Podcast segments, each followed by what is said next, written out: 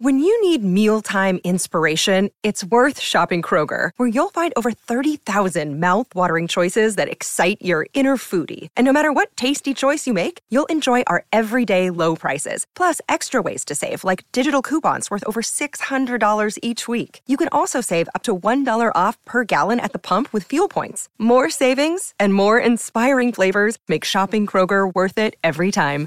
Kroger, fresh for everyone. Fuel restrictions apply. Hello, everybody. This is Marshall Poe. I'm the editor of the New Books Network. NBN listeners like to read books and buy them. So we thought we'd tell you that right now, our friends at Princeton University Press are having a remarkable site wide sale. You can get 50% off books, including ebooks and audiobooks, with the code 50, F I F T Y, at checkout until May 31. You can save some real money on Princeton University Press books. I encourage you to go there and check it out. Welcome to the New Books Network. Hello, it's New Books in Urban Studies. Welcome to today's podcast. I'm your host, Yadong Li, a PhD student in anthropology at Tulane University. Urban decay, deindustrialization, and gentrification are phenomena more and more witnessed across the globe. The book we will discuss in today's podcast invites us to think critically about locality and urban neighborhood revival.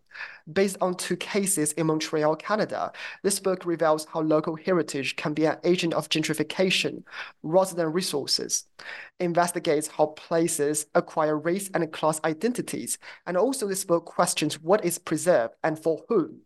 So I'm very excited to talk with the author of the book, Professor Steven High. Welcome to New Books in Urban Studies, Professor High. Well, thank you so much, Yadong, for inviting me. I'm glad to have this opportunity to talk about this fantastic book. So, this new book, Deindustrializing Montreal Entangled Histories of Race, Residence, and Class, is published by McGill Queen's University Press in 2022. Professor Steven High is Professor of History at Concordia University and the Center for Oral History and Digital Storytelling. Professor High is an interdisciplinary oral and public historian with academic interest in working class studies, forced migration, and community engaged research. Uh, so, before we formally started this uh, interview, Professor High, your research is definitely very influential in the fields of deindustrialization and working class history and also oral history. But as our audiences of New Books Network are from very different backgrounds and from mm-hmm. very various uh, discipline, you know, disciplines, I think it would be helpful to let our audience to know more about you before our interview. So, could you please introduce yourself to our audience a little bit, uh, and especially what made you be interested in oral history and deindustrialization? Hmm. Well, it's a great question. Um, I'm originally from Thunder Bay, Ontario, which is right on, on the north shore of Lake Superior, so not too far from Duluth, Minnesota.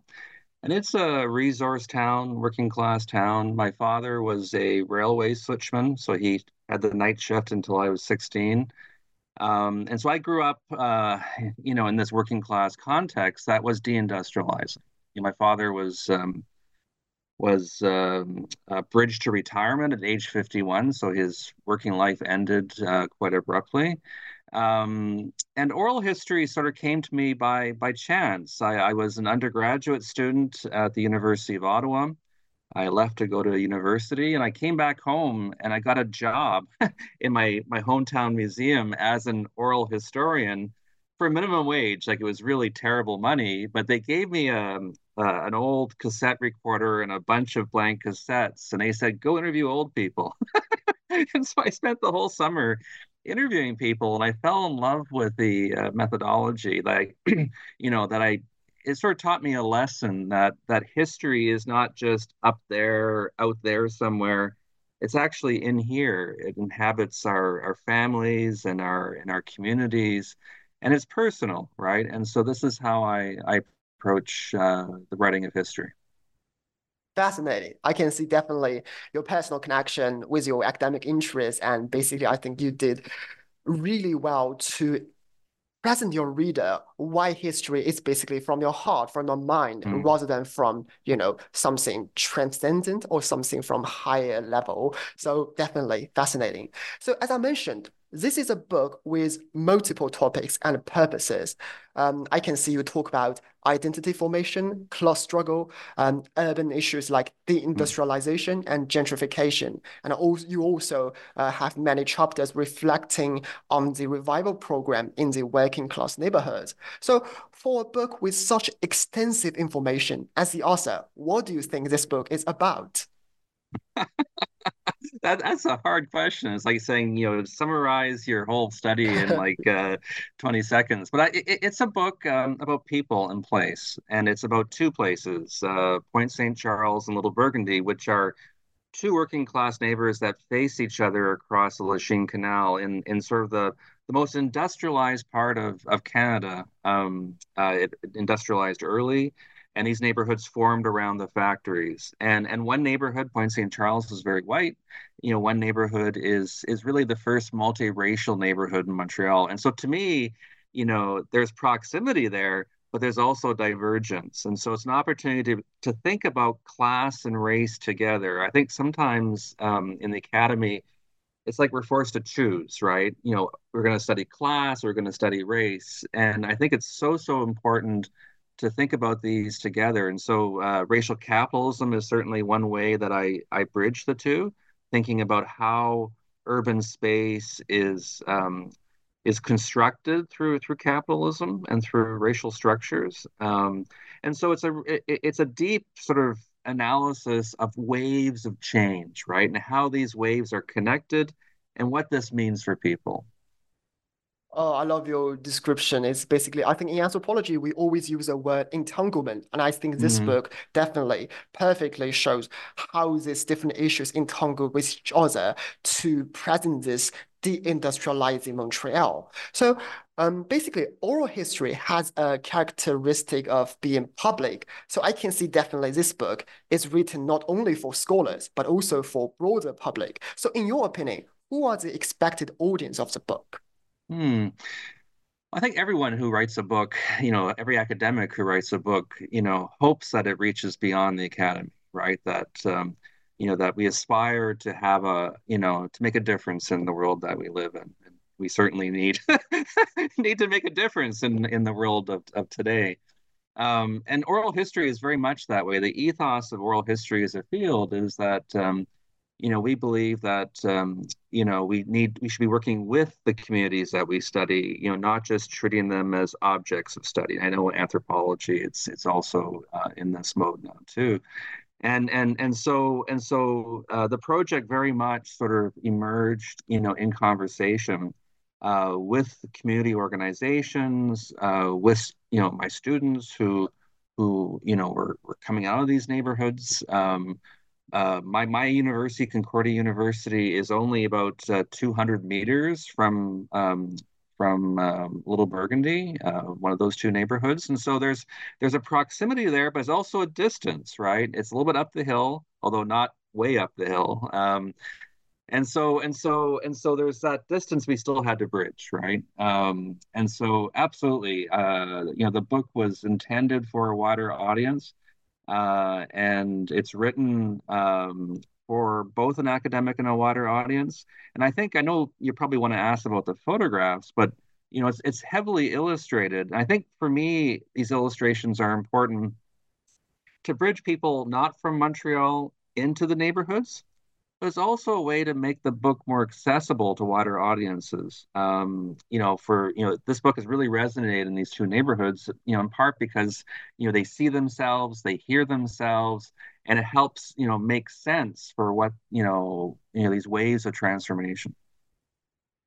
Definitely, definitely. I really want to uh, have more information of this uh, mm-hmm. fascinating pictures and illustrations because basically I think it strengthens the sense of interaction between the book itself, between your text and also your readers, your audiences. Fascinating. We will talk about it later. So mm. uh, the next question will be, what prompted you to do this specific project? Like what brought you to these two specific neighborhoods in Montreal? Why these mm-hmm. two neighborhoods? Yeah. Yeah.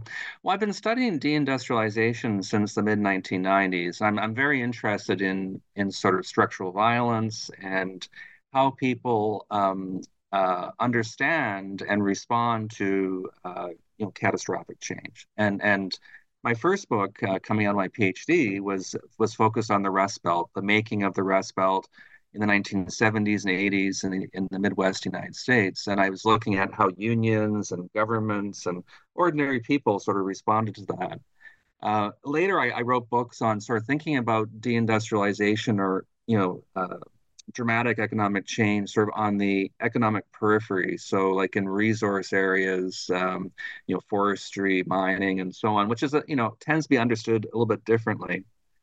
This book is focused on a metropolitan city, and it, and what's interesting is we don't necessarily think of um, deindustrialization in the context of big cities like you know New York or Chicago or uh, or Montreal, you know, perhaps Detroit is the exception, right? Like Detroit is the you know poster child of of the Rust Belt, but generally, you know, deindustrialized cities are are are often you know mid-size or smaller, you know, the Youngstown, Ohio's of the world, and so I, you know, so to me, it was a natural progression combined with the fact that I, you know, I, you know, I moved to Montreal, like, you know, like most academics, it's a lottery in terms of where you where you land, and uh, so I landed in in Montreal, and um, and I moved to Point St. Charles. So this is also my way of researching my way into my new home, my adopted home, to make sense of, you know, how I fit into these processes. Right, I'm not removed from these processes. I'm, I'm, I'm, I'm, I'm contributing to gentrification, right? And I talk a bit about that book, right? And so I think it's important for, for scholars to, um, to position themselves politically in the work and to reflect on that, um, you know, uh, within the work that we do. Yeah, I think it's really about how to build this connection between your academic interests and your everyday life. So mm. after this why question, we will talk about how question, which I'm mm. very interested in. So I'm very interested in how you do this project because it's such a long-term project with a great number of participants and researchers involved. So much of this book is drawn from the oral history interviews of 150 um, residents recorded over a 35 years period. So how do you, you know, how your research focus and purposes changed over the course of this study? I think it must be some changes. And what triggered these changes? Yeah. Well, I, my, my part was only 15 years. Like there were archived interviews that were 35 years. Okay. I, I didn't start the project 35 years ago, but 15 is still substantial. And, and, um, um, like some projects are are sort of linear, right? Like you you you jump right in and you you know you move forward and it's done within four or five years.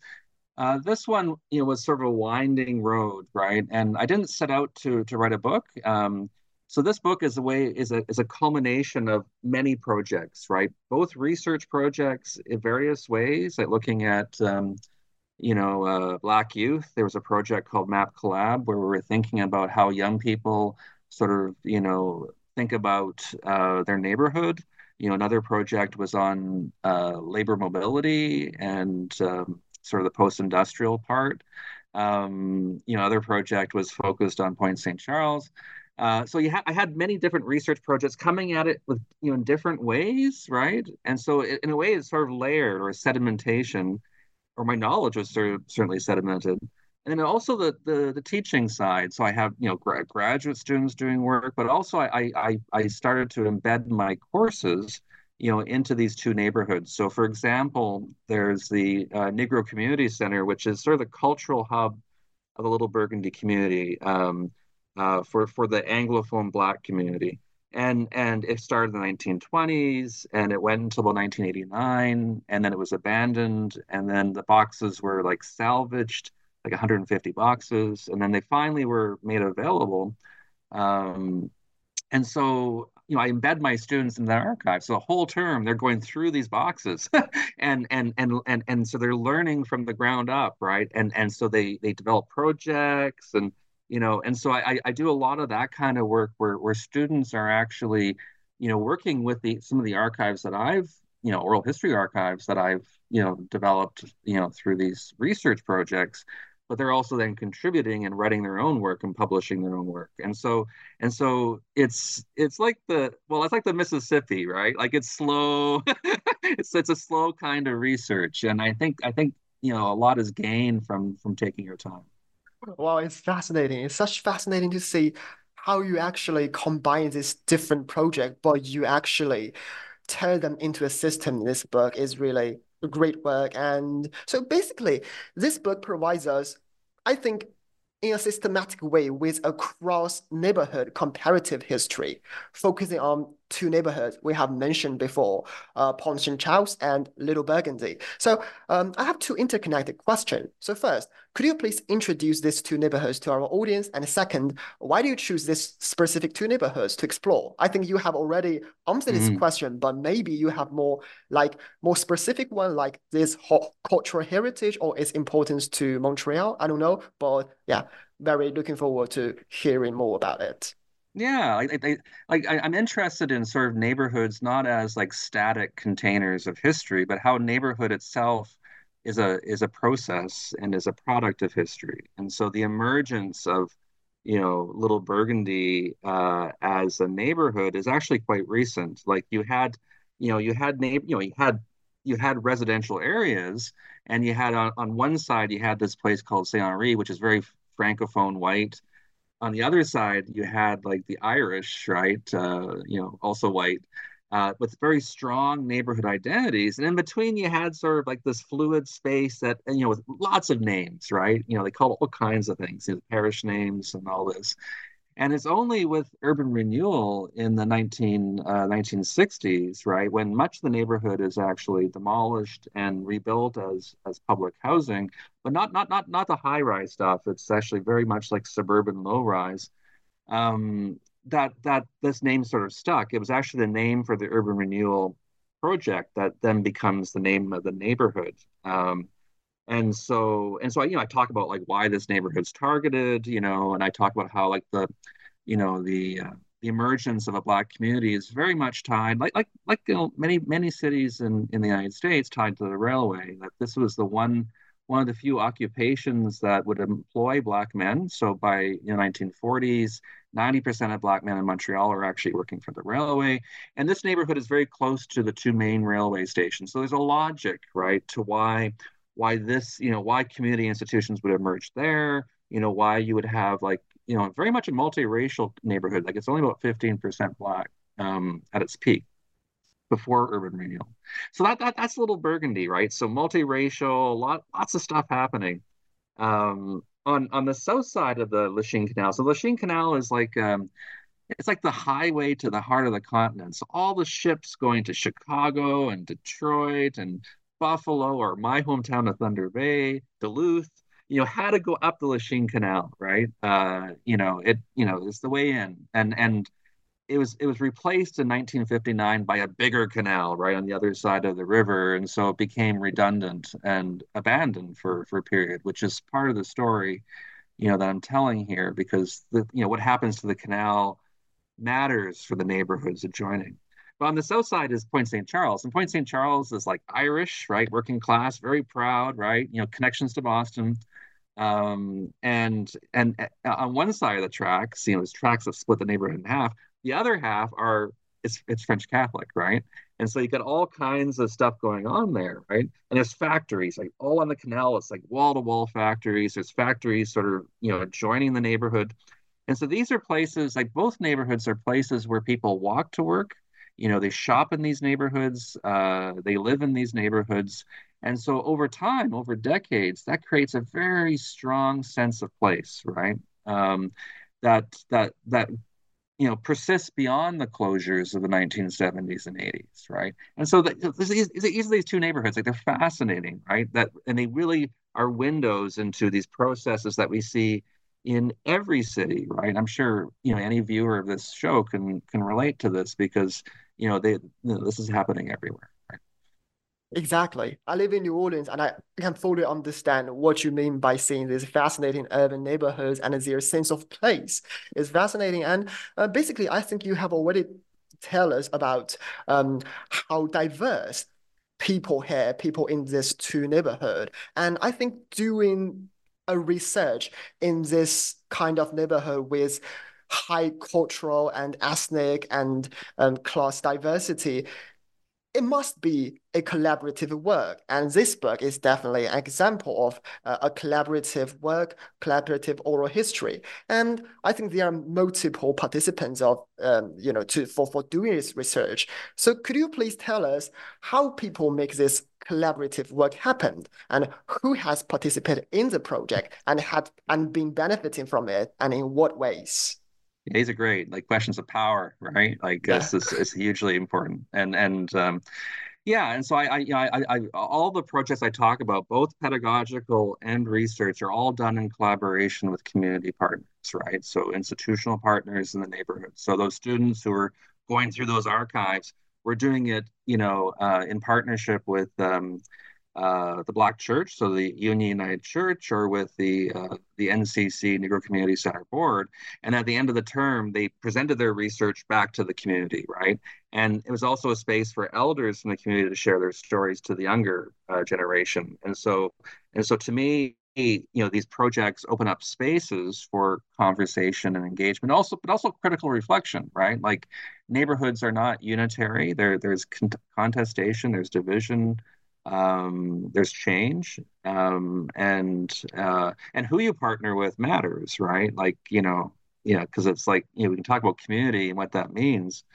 Um, but i'm very committed to uh, to that kind of work. And i think oral history is uh, is a natural companion to that approach right? Because in oral history you know you you are learning with right? It's dialogical. You're going back and forth and it's you know a good interview is like two people working really hard to understand one person's life story.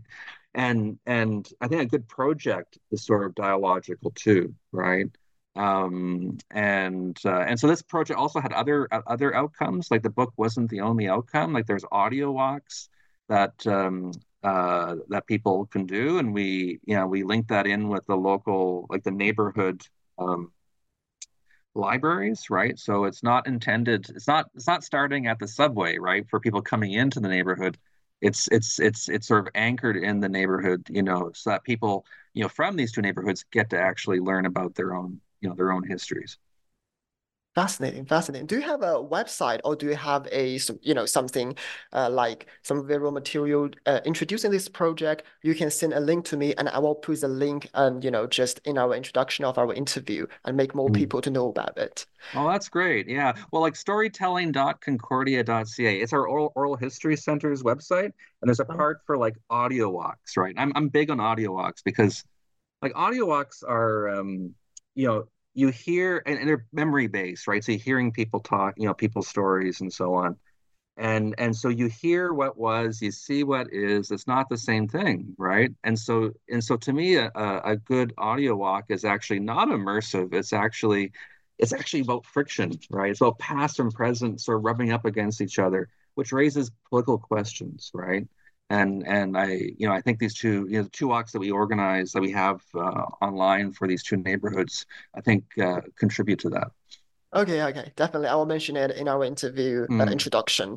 Mm. And let's talk about three keywords in this book. I think so. There are three interconnected processes repeatedly appearing in your book. The first one is urban revival. Second one is urban deindustrialization. And the third one is gentrification. So based on the case from Montreal, what are the relationship between these three words? Could you provide us with some concrete examples from book to explain the connection and difference between these three different phenomena? Mm. And I probably I would add a fourth one to that list, uh, suburbanization and and because suburbanization is happening a little bit earlier um, and in montreal it's not so much about white flight it's actually about middle class uh, flight.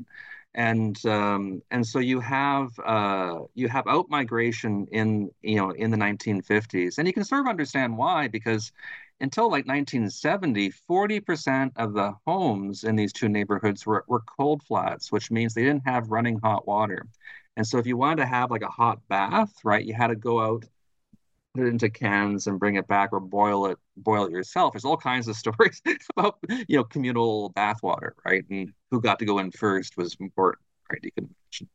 Um, but and so people, you know, people, you know, if they could, they would, you know, they would leave. And And so what happened in in the factories, these neighborhood factories that I was mentioning before, they unionize in the 1940s, right? They get, you know, the union comes in, you know, wages go up, standards of living goes up, uh, people are, are able to purchase a car, uh, and that gives people options. And so what you start seeing is, you know, in a way, the neighborhood and the factory sort of diverging, right? And so the these neighborhoods start being left behind by unionized prosperity, not just by deindustrialization, but you know, you know, their decline begins earlier. Uh, and then and then urban renewal is a reaction to that.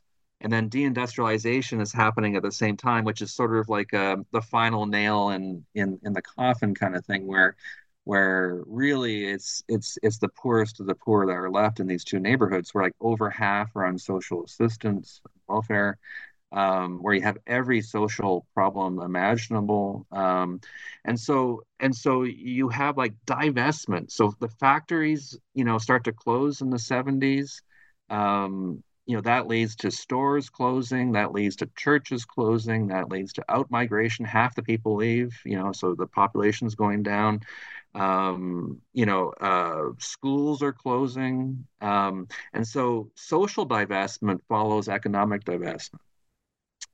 And so gentrification comes in, you know, starting in the 1990s, but really after 2000, um, where, uh, you know, like the, the property values are so low and it, it's a central location, right, in the city. And then you have the metro, like the, the subway going through. So it's, you know, it's, it's, it's attractive. But what makes it really attractive is the canal. So the canal is abandoned in 1970. It's like a it's a sewer essentially, um, and and and the government sort of has it. They're trying to figure out what are we going to do with this thing. Right? We don't need it anymore. We don't need the ships aren't going through anymore. What are we going to do with this thing? Right? And uh, it's actually sort of like you know politics. You know that decides. Like Quebec, you've got like a independence movement in the 70s where you know Quebec wants to separate you know many Quebecers want to separate from from Canada. And so the federal government decides at this moment 1977 okay we got to respond to these people. We're going to plant a big Canadian flag in downtown Montreal by making this canal a park right? With like biking trails and, and walking trails. And so this post-industrial this greening of, of, of, of, of the canal actually flips the neighborhoods, makes the na- these these neighborhoods much more attractive uh, to middle class professionals, right? And that and that and that's a big you know big turning point. And then you're seeing reinvestment, but further further displacement. So I'm not sure if that answers your question, but that, that's like a that's like a sketch of, of what's going on. I think is a fascinating explanation and it will be very helpful for students of urban studies and urban history. I think it's fascinating. So, um, but before the urban, um, you know, deindustrialization, before renewal, before gentrification, first of all, we will have a urban culture. We will have a culture. Mm. We will have a sense of space. So this is what your first section is about. This first section is titled Industrial Culture. So let's talk about it. So you mentioned in your chapter one a culture of industrial industrialism was instilled in childhood long before young people went to work in neighborhood factories. And I'm very curious about how do this kind of culture and identity form in early years of childhood, particularly through storytelling, through narrative? Could you give us some examples? Mm. Yeah, no, I, I, it's my favorite chapter actually, the industrial childhood chapter. Um, like oral history is really strong on childhood memories. They're very vivid. It's a formative period for people. It's very local, how people remember. Um, you know, our interviews were life story interviews, but we also did a lot of walking interviews where we're walking the streets and people were talking about, you know, what this was or this story that happened there. Um, and so and so we have like hundreds and hundreds of these stories, and you start seeing patterns, right, around you know, a class identity doesn't start when you enter the factory gate, right? Uh, it actually is instilled, as you're saying, right, right in childhood, that people start understanding that they're you know working class you know you know at a neighborhood level right? Um, and and and so you have you know stories of of you know coming of age and it's very gendered obviously too that that boy stories you know they're they're they're they're they're more mobile you know uh, younger girls have have you know family responsibilities. Um, and so this, they're talking and, and and these families have this you know there's a web of connection to these neighborhood factories right? So you got you know it's like extended families. Like it's not like you know nuclear family one child. We're talking big families right? With like extended extended. And so you have you know almost like a block of like family members kind of thing. And and they're all like working at different factories. And so and so the divide between sort of work and and home isn't what it is today. Like it's not like this bifurcated thing that are, you know, two separate worlds, but it's actually, you know, woven together. And and so deindustrialization is really tearing that apart, right?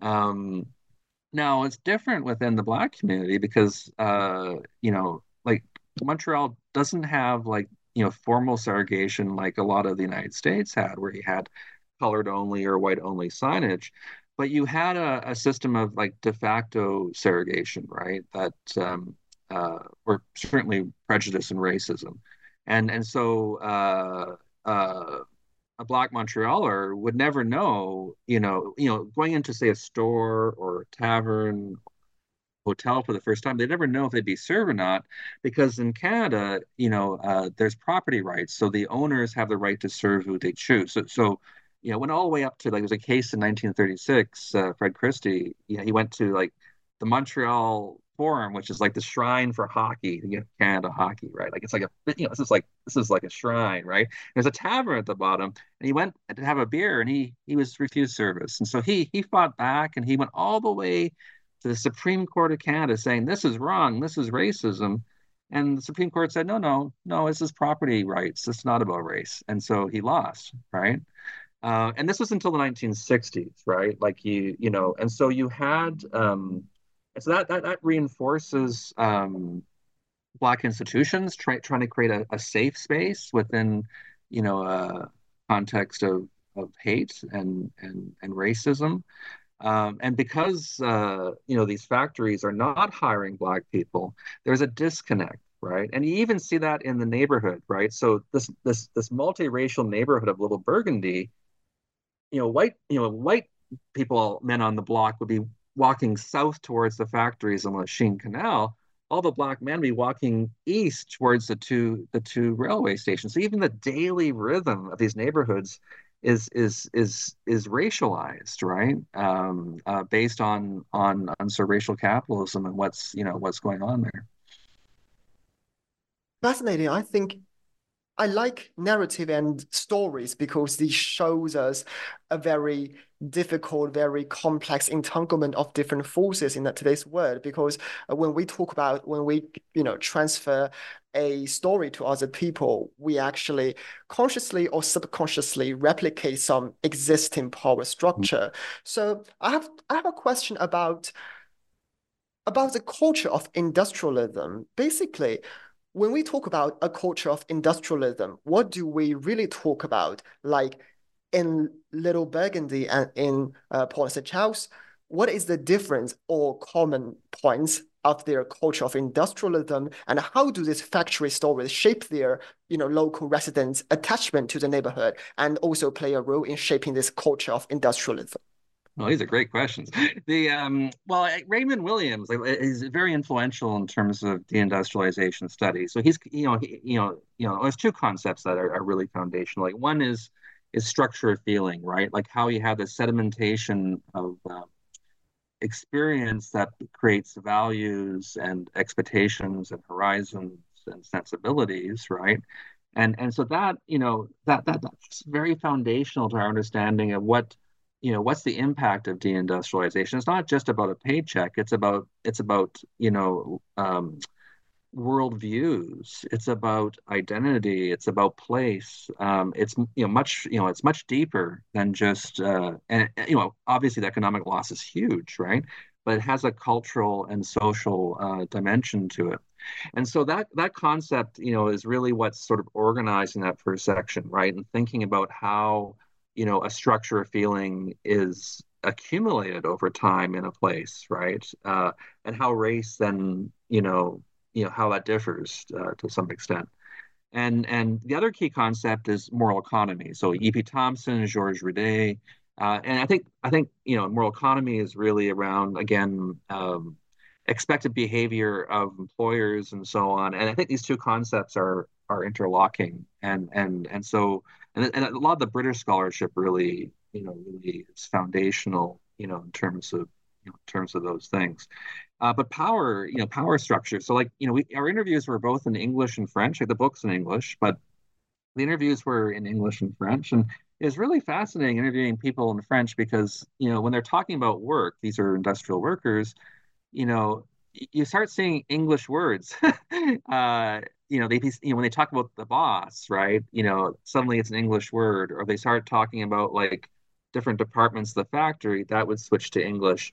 And the reason for that is that before the 1970s, um, uh, capital or employers were very were Anglo, right? Sort of Anglo capital, and so bosses tend to be English.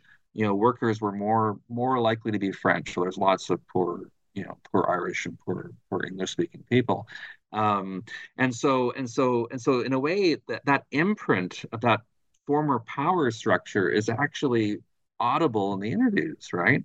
And so I talk about that too, right? And how, um, you know, or even like within the neighborhoods, like French and English are, you know, are, are you know, there's, there's a shift in the balance of political power in the 1970s towards French in Quebec.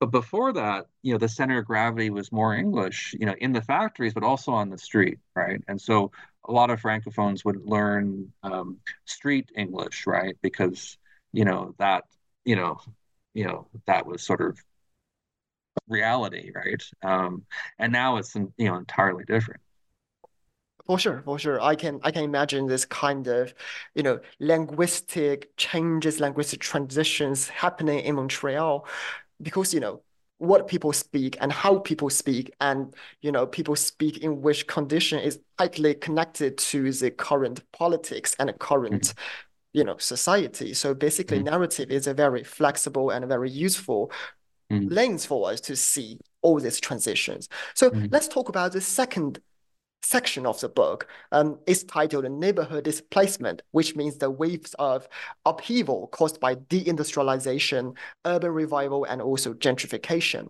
And we have talked a lot about uh, the transitions and changes happening during the 1960s. And here, I think 1967 is a special year in the history of Little Burgundy. Um, so during the whole 1960s, a period of high modernism, several transformations happened here. And specifically, what happened in 1967 in Montreal, in Little Burgundy, and what changes did this transformation during, you know, the whole period of time bring about in Little Burgundy? Mm. Well, you know, I think, you know, I, I, I, came to this, you know, this part of the story with the expectation that Montreal would be like you know like other places right that you see um, you know high modernism displacing uh, you know African Americans in, in large scale in U.S. cities, right? That you see uh, also poor people, other poor people, um, and I, I, sort of I sort of expected that you know because this is a neighborhood that gets demolished, right? And so it's targeted, and so I, I expected okay, well they're targeted because it's you know, because it's it's a multiracial neighborhood. Even you know, it's only fifty percent black, but you know, it's targeted. Um, my research challenged that that that theory, um, and I was surprised, right? Um, because you know, like you have, it's happening in a context of you know, in Quebec, it's sort of the Quiet Revolution, so it's like you know this idea that um, uh, the francophone white working class was oppressed by sort of anglophones for for you know and they're you know they're identifying with sort of you know black panthers and other you know anti-imperial or anti-colonial movements. Um, and so and so you have starting in seven you know starting in the 60s an effort to uh, you know lift up uh, white working class francophones. And so what i found was was you know like you know clear evidence that that that from the government's point of view, uh, this was a, a white francophone neighborhood, and it was majority white francophone, Little Burgundy. Uh, and so it's racism because there's the erasure of the black presence, right? Uh, but in terms of why that neighborhood is targeted, is actually about sort of uh, Quebec nationalism. Now that said, you know the you know, there's a disproportionate impact on the Black community. You know, Black community institutions are dispersed.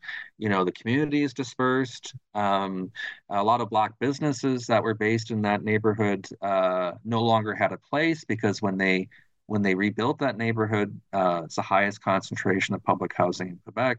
Uh, there's very little space for actually businesses, right? It's like a you know bit of suburbs in the downtown.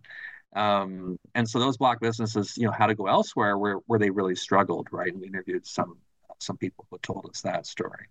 Um, and so and so and then afterwards, you got a you got a you got a high concentration of um, of public housing, which you know becomes a problem, right? It, like this is a, a, part of a wider story, and there's not a lot of places for young people to hang out.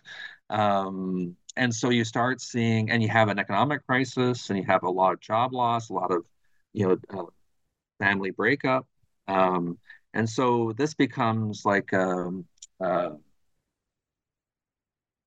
you know, headline news as sort of like Quebec's, you know, racial ghetto.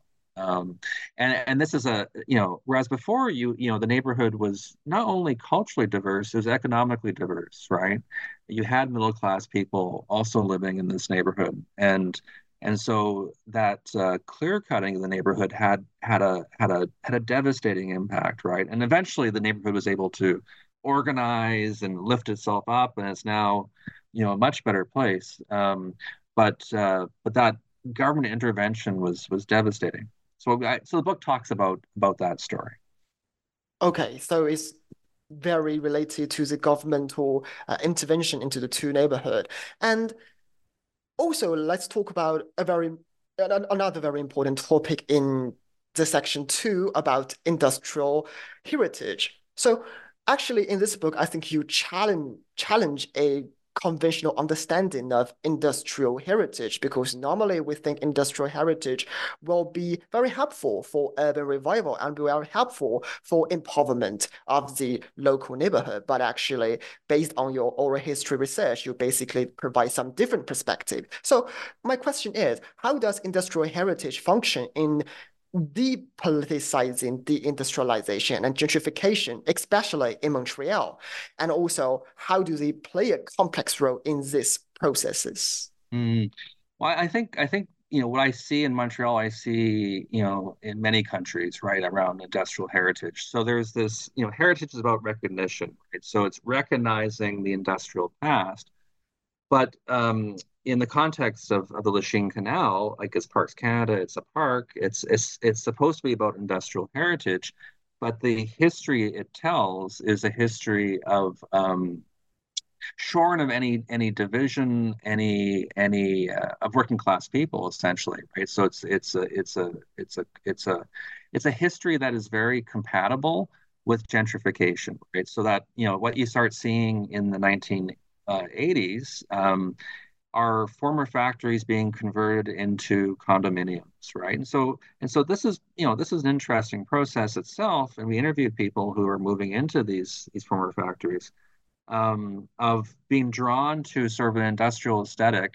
But of course, these these buildings are not what they were, right? They're transformed, so very much post you know post industrial spaces that are very exclusive, right? That that are you know you know very expensive. And, and so you start seeing this band of industry along the canal becoming a band of a- affluence, right? A very high end condos. And then within that, you've got this industrial heritage recognition that uh, is is more just you know smoothing the change, right? It's a bit of like symbolic recognition, but uh, at the same time as you're you're basically appropriating you know that history for you know for economically privileged people uh, and so I'm, I'm pretty tough on Parks Canada uh, on this, and I I do think I do think it raises wider questions, right? Like who benefits from industrial heritage? Who's it for in the end? And so you can look at you know you can look at industrial heritage sites or or or or uh, uh, adaptive reuse examples, right, or culture-led uh, gentrification, and start thinking about, and then you start seeing, and you start seeing like developers like wrap themselves in the in the cloak of, uh, you know, I'm in favor of industrial heritage, while they basically convert it for you know for exclusive use. And so you you have one site left on the canal that's a, still a ruin right? It's still like this abandoned building. And it's a, it's right now there's a big debate around it like and the community is saying we want this you know to be social housing. Like there's no social housing on the canal itself right? That's only affluent space. We want this space to be for you know for ordinary people.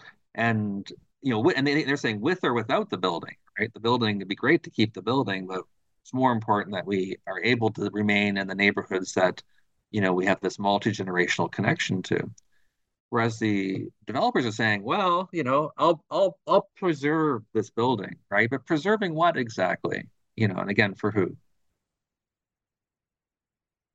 So i think this actually reflects that when we talk about industrial heritage, we need to situate it in the context of urban or urban politics of place. We need to, you know, contextualize it in very specific political context to talk about its benefits or it or the difficulties it actually caused to urban revival, to empowerment. And mm. this is exactly what the section of the book talk about. It discusses how place-based identities have been mobilized to resist planned closing and gentrification. So in chapter seven, you show us the case of a local activist organization and this organization hopes to mobilize local residents to resist plant closing.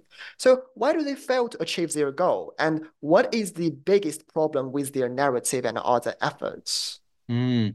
Yeah, so that last section that you have that one chapter on Point St. Charles, one on Little Burgundy, and thinking about like um, you know representational struggles, right, in the context of gentrification, and and so in the context of of of Little Burgundy, uh, what you have is the branding of the neighborhood as a black neighborhood, right? As you know, tying it to Oscar Peterson, tying it to Oliver Jones, these you know the jazz era, right? And and that's not coincidental, right? In the 1980s, you know, Montreal's pivoting, you know, you know, away from industry and towards being like an events, you know, event city. And and the Montreal Jazz Festival, the largest jazz festival, I, I, I think in the world, although I think maybe New Orleans might have something to say about that. Um, um, you know, so so so in a way, Little Burgundy's branding as jazz, you know, the jazz center uh, is important to the authenticity of Montreal's claim to be a jazz city. And and and and so this, you know, the neighborhood now has like murals. It has, you know, Oscar Peterson murals. It's got Oscar Peterson Park. It's got Oliver Jones Building. It's got this and that. Everything's everything's jazz and so and so and so it's now seen as a, a, you know a black community although it's still very much you know multiracial. Um, but there's no there's no bandwidth in that sort of heritage remembering for uh, other kinds of stories, right? Whether it's about collective struggle, right? Uh, the fight against segregation, racism, uh, whether it's uh, the fight against factory closures, you know, all these all these other histories, right, are are absent, right? And and so what you have is a very consensual, comfortable narrative in Little Burgundy. And so I talk a bit about that and what that does in in Point St. Charles, it's it, it's it's sort of a different problem, right? And again, I you know I, I, it's easy for me to to sort of critique, but I and, and so Point St. Charles is known in Quebec as an activist neighborhood. It's it's a neighborhood where you know the first community health center was created. It was the first legal uh, community legal clinic was created. The first uh, social economy, like uh, first co-op housing development, was in this neighborhood. And so it's like a strong activist neighborhood, and it has a very you know it's drawn people to move there, often middle class people who are activists, progressive people who, you know, a lot of anarchists, for example, and um, and so this narrative of activism, um, I, I, I, I, talk about this one mural. It's 80 meters long, and it's an amazing mural. Like I, I, you know, I walk by it all the time, um, and it basically is a celebration of like you know a, a village utopia, right? And and so in that in that 80 meters, there's no there's struggle, but there's it's tri it's a triumphant narrative, right? As if as if they won all those battles, when in fact, you know, Point St. Charles today is uh, you know, is uh, is is heavily gentrified. You know, many many people are are having to leave the neighborhood that they grew up in, that their parents grew up in, their grandparents grew up in, because they can no longer afford the rent, or or perhaps they inherited their house, but they can't pay for the you know rising property you know property taxes. Um, and so you even see like you know, so all the all the stores are you know are changing now. They're upscale, or even the schools. Um, they because this was a marginalized neighborhood ten years ago. Um, you know, school children would get like a, a hot lunch for a dollar a day, right? And so that, you know, that was a hugely important thing for for for for all families. All everyone was eligible for it, but especially for poor families, and uh, that's gone, right? Because because now the stats have changed, you know, and so and so it's actually harder now to be poor in the neighborhood than it was before. Uh, and you are displaced. You no longer at the center of um, you know of daily life and and uh, and so and so that chapter is thinking about um, a different kind of silence i guess when you have like uh, an activist narrative uh, that is about you know that's supposed to be about you know all the good fights um, but then it becomes sort of like you know it, it, there, there's an erasure of like you know like the limits perhaps right? Like like you know like the failure to you know uh, to modify gentrification, but also the factory closures, right? Like, there was very little response, political response in this activist neighborhood for all those closures, right? Um, and so, and so, and so anyway, so I, I sort of think about that a bit. Sorry, I went on for there. I went on there a little bit. no, no, no. I think it's really meaningful answers, and it's really fascinating description of the current issue in you know urban activism and also about all these um, organizations activities in similar urban neighborhoods so basically i think when you highlight a story when you highlight a narrative or a piece of history some some other things some other very important things mm-hmm. are consciously or unconsciously forgotten actually or erased. So basically, from the perspective of an oral historian, what do you think, in your opinion, should activists do to transform all these memories or even silences into resources?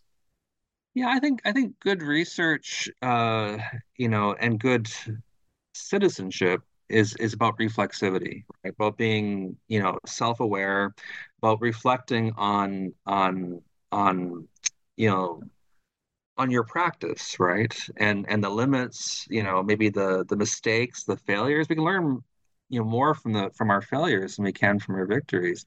And so that kind of honest reflection, I think, is is is is vital for for everything, right? For activism, for for research. Um, and uh, and sometimes I think there's not enough space in in sort of uh, movement context for that kind of critical reflection uh, because you're you know you're, you're you're applying for grants you're doing this you're doing that this you're so busy you haven't you can't step back necessarily and look. Um, and oral history too I, you know oral history is also about creating a space of reflection uh, where um, it's not even just the the researcher who has questions like the person you're interviewing also has questions. So so I think a good interview is like you're you're, it's, you're both chewing on this and thinking about you're thinking aloud together and and trying to grapple like grapple with the you know the full significance of of this history. And I think I think that is what it's all about right? Um, that grappling with uh, you know with history right up to the present. And I you know I'm a historian but I I believe fundamentally that we need to think about the relationship between the past and the present and uh, you know and there's a danger if if you study the past you know and not up to the present that you sort of other it right that you remove yeah. it from the present and that can depoliticize right um, like it's like Parks Canada. One of my critiques of Parks Canada is that they stop in like 1940, 40, 40, 45, right? And and so you know their interpretation doesn't doesn't talk about all these all these waves of uh, of uh, upheaval, or their own implication in it. And so and so there's this, you know, the safe distance, right, which then leads to sanitization. You know, there's there's a clarity in distance, but there's also like a, you know, security for for a state to do that. Yeah. Thank you, thank you. I think what you said is definitely based on this concrete and very specific experience in Montreal, Canada, but also what you said is also have the value beyond the context of Montreal because you just reminds us of the importance of creating intersubjective dialogue between the past and the present, between the activists and the local uh, community and between different people. And this is what is very important and valuable, especially for oral history. So it's very mm. fascinating. And mm. finally, I want to talk about the pictures and illustrations in your book. It's really hard not to notice so many fascinating visual materials in the book. We can see hundreds of photographs of the two neighborhoods, and we can also see the pictures of the volunteers, the researchers who conducted the community engaged projects.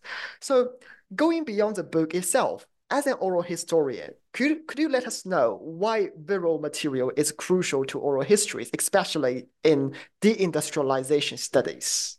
Hmm, hmm, hmm. Well, oral history is one of the few, I think, um, fields of like qualitative research which actually believes in uh, our, our, our default is archiving the interviews, right? That um, um, like I think some disciplines you, you, you tend not to name your interviewees, and and and the danger with that is that you are you know, you have you hold a monopoly of interpretation, right? Only you you only we can only ask you about that. We can't ask them, right? Because you don't know who they are. Um, whereas in oral history, it's archive, and um, and and so history has a face and a name and a voice.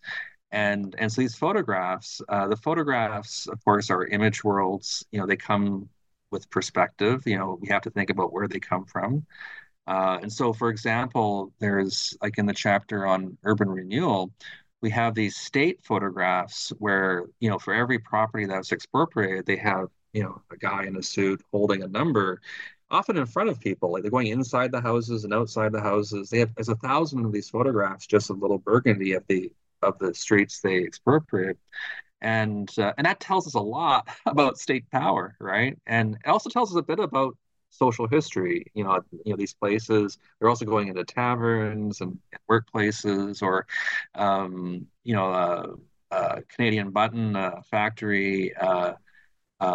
You know, there's you know, there's probably a dozen or so photographs of all these people at work, and they're all white in this in this multiracial neighborhood, which taught me again, you know, you know, I think makes visible, you know, the exclusion of of Black Montrealers. Um, so the photographs, you know, so you have photographs that are from the state, you got photographs that are um, sort of from um, some photographs that are from uh, you know corporations, you know, that are you know presenting themselves to to wider publics. But most of the photographs are actually, you know, community based, right? That they are, you know, generated by community organizations, they're or they're generated by interviewees uh, themselves, you know, family photographs and so on. And I think, and so I think they, they reinforce, you know, the um, they, they add another dimension to to to the stories that that you're reading uh, or listening to in the case of the audio walk. And so they reinforce I think you know this image world or this culture, you know, this culture of industry or industrialism. Uh, and so I'm a big fan of of of, of you know uh, photography helping to generate a you know a context, right? Get a sense of place. Uh, you know what this place was like, but also how it's changed, right? So there's also a lot of not just historic photographs. There's also photographs I worked with uh, David Lewis, who I've worked with in the past. I did another book called Corporate Wasteland, which was on sort of the um, you know the, the, the representation of deindustrialization and you know Detroit and so on. So I worked with him again, and and he was taking photographs of urban change, right? And I, I I'm amazed at how like a still photograph can actually capture movement, right? Where you see you know the urban landscape transforming before you right whether it's it's uh, condo advertisements you know whether it's demolition whether it's ruination Um, uh, anyway, so so the photographs are, are a big part of the book, and and you know it's you know the online version is great, but I think the paper something about paper. I come from a I come from like a paper mill town, right? So I, I'm I'm I'm biased on on on paper, but I think there's something tangible when you're going through and the feel of it. Um, I love books, right? I always have, and uh, and so if you do get a chance, you know, I might I think you yeah you got the book right. So I you, yeah, book. yeah yeah I, I need to tell our audience if you have opportunity and if you have enough budget, you need to get a physical version. is fantastic. You know, the texture and when you see all these pictures and you see it, you know, parallel with all this text, it gives you a just, I think, a different feeling. And definitely, I'm also a lover of physical books. I think, you know, the electrical one is useful and is yeah. efficient and it's cheap, but, you know, the physical one is fantastic. Yeah, no, I totally agree. And the price actually, we were able to keep the price down, so it's about $50, which is, you know, expensive, but it's not. Sometimes you get these books now that are $150, which I think, you know, it's ridiculous, right? There's Yeah, no reason for that. But I, uh, but yeah, like uh, we we we really that was another thing that we we did was we we were able to fundraise and get money so that we kept kept the price down, so that way it's it's a bit more affordable, right, to uh, to people's budgets. Um, because yeah, the, you know, you can have a great creative, you know, a great participatory process, and you end up with a book for $150. You know, it's sort of uh, you know, sort of hypocritical, right? So um uh you know, I I I, I think the press did a did a beautiful job with that book. And uh yeah, it's a labor. I think every book's a labor. Every author, you know, absolutely. yeah, but I I I you know, I, I published, you know, a number of books, and this is a particular, you know, this is a particularly, it's particularly true in this case. Yeah, I, I think it's I need to state, I need to note to our audience that this book is basically an integral part of your community engaged research, community engaged project. So don't miss this chance. It's a fantastic one, and the physical version is just good. It's so great. So yeah, love it. And as we are approaching to the end of the podcast, my last question is, what are you working on now, and what is your plan for your future projects? Hmm.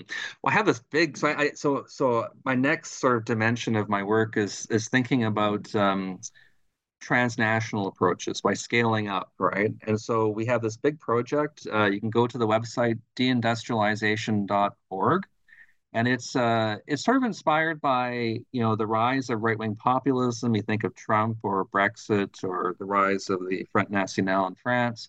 Uh, and there's a lot of discussion, there's a lot of assumptions around the connection between, you know, deindustrialization and right-wing populism. Like you know about the Rust Belt, you know, in, in 2016 in the United States. Um, and so what we're doing is we're we're doing a, a study of Western Europe and North America with connections to also to China and to Chile um, and India, because it's a global story to think about uh, deindustrialization and its politics, right? And how, uh, like, what's going on in these left behind places. And of course, Point St. Charles and Little Burgundy were left behind, but you did not see right wing populism emerge in those spaces. And so it's interesting where it emerges and where it doesn't. Like Scotland, for example, uh, it, it's been a very it's been very progressive in areas that, have been deindustrialized. And so so we're interested in in that and we're looking at also like gender and environment and and uh, and also heritage because you know heritage has a politics too. And and so this is a, a big project for uh, until 2027 and many books will come out of it. Uh, it's a big you know we got dozens and dozens of researchers and trade unions and uh, heritage uh, like uh, museums and so on in Germany and France, Italy, U.S., uh, Canada. Um, so yeah, that, that that's that, that, that's the next stage. then I retire, I think. So Oh, oh, I think it's super interesting and it sounds like a very timely project for today's world and today's, you know, this moment basically for pop to understand populism and all these important issues. So I would love to know more about them and have another interview on them when you have another book, maybe before you're in, you know, in, in your retirement. I think it's fascinating. Your works are fascinating. So Professor High, thank you so much for coming to our podcast today. Well, thank you so much, Elon. This has been a great conversation, really enjoyable. So thank you. It's my pleasure. It's totally my pleasure. So in today's postcard, in today's podcast, we discuss the new book by Steven High, Deindustrializing Montreal: Entangled Histories of Race, Residence, and Class, published by McGill Queen's University Press in 2022. This book not only offers us two in-depth case studies through making a cross-neighborhood comparative oral history, but also bridges the literature on deindustrialization and on gentrification. If you are interested in urban history, oral history, working class history, or you are more interested in Montreal in particular, this book would perfectly fit your need. Thank you for listening to the Urban Studies channel of New Books Network, and we will see you next time.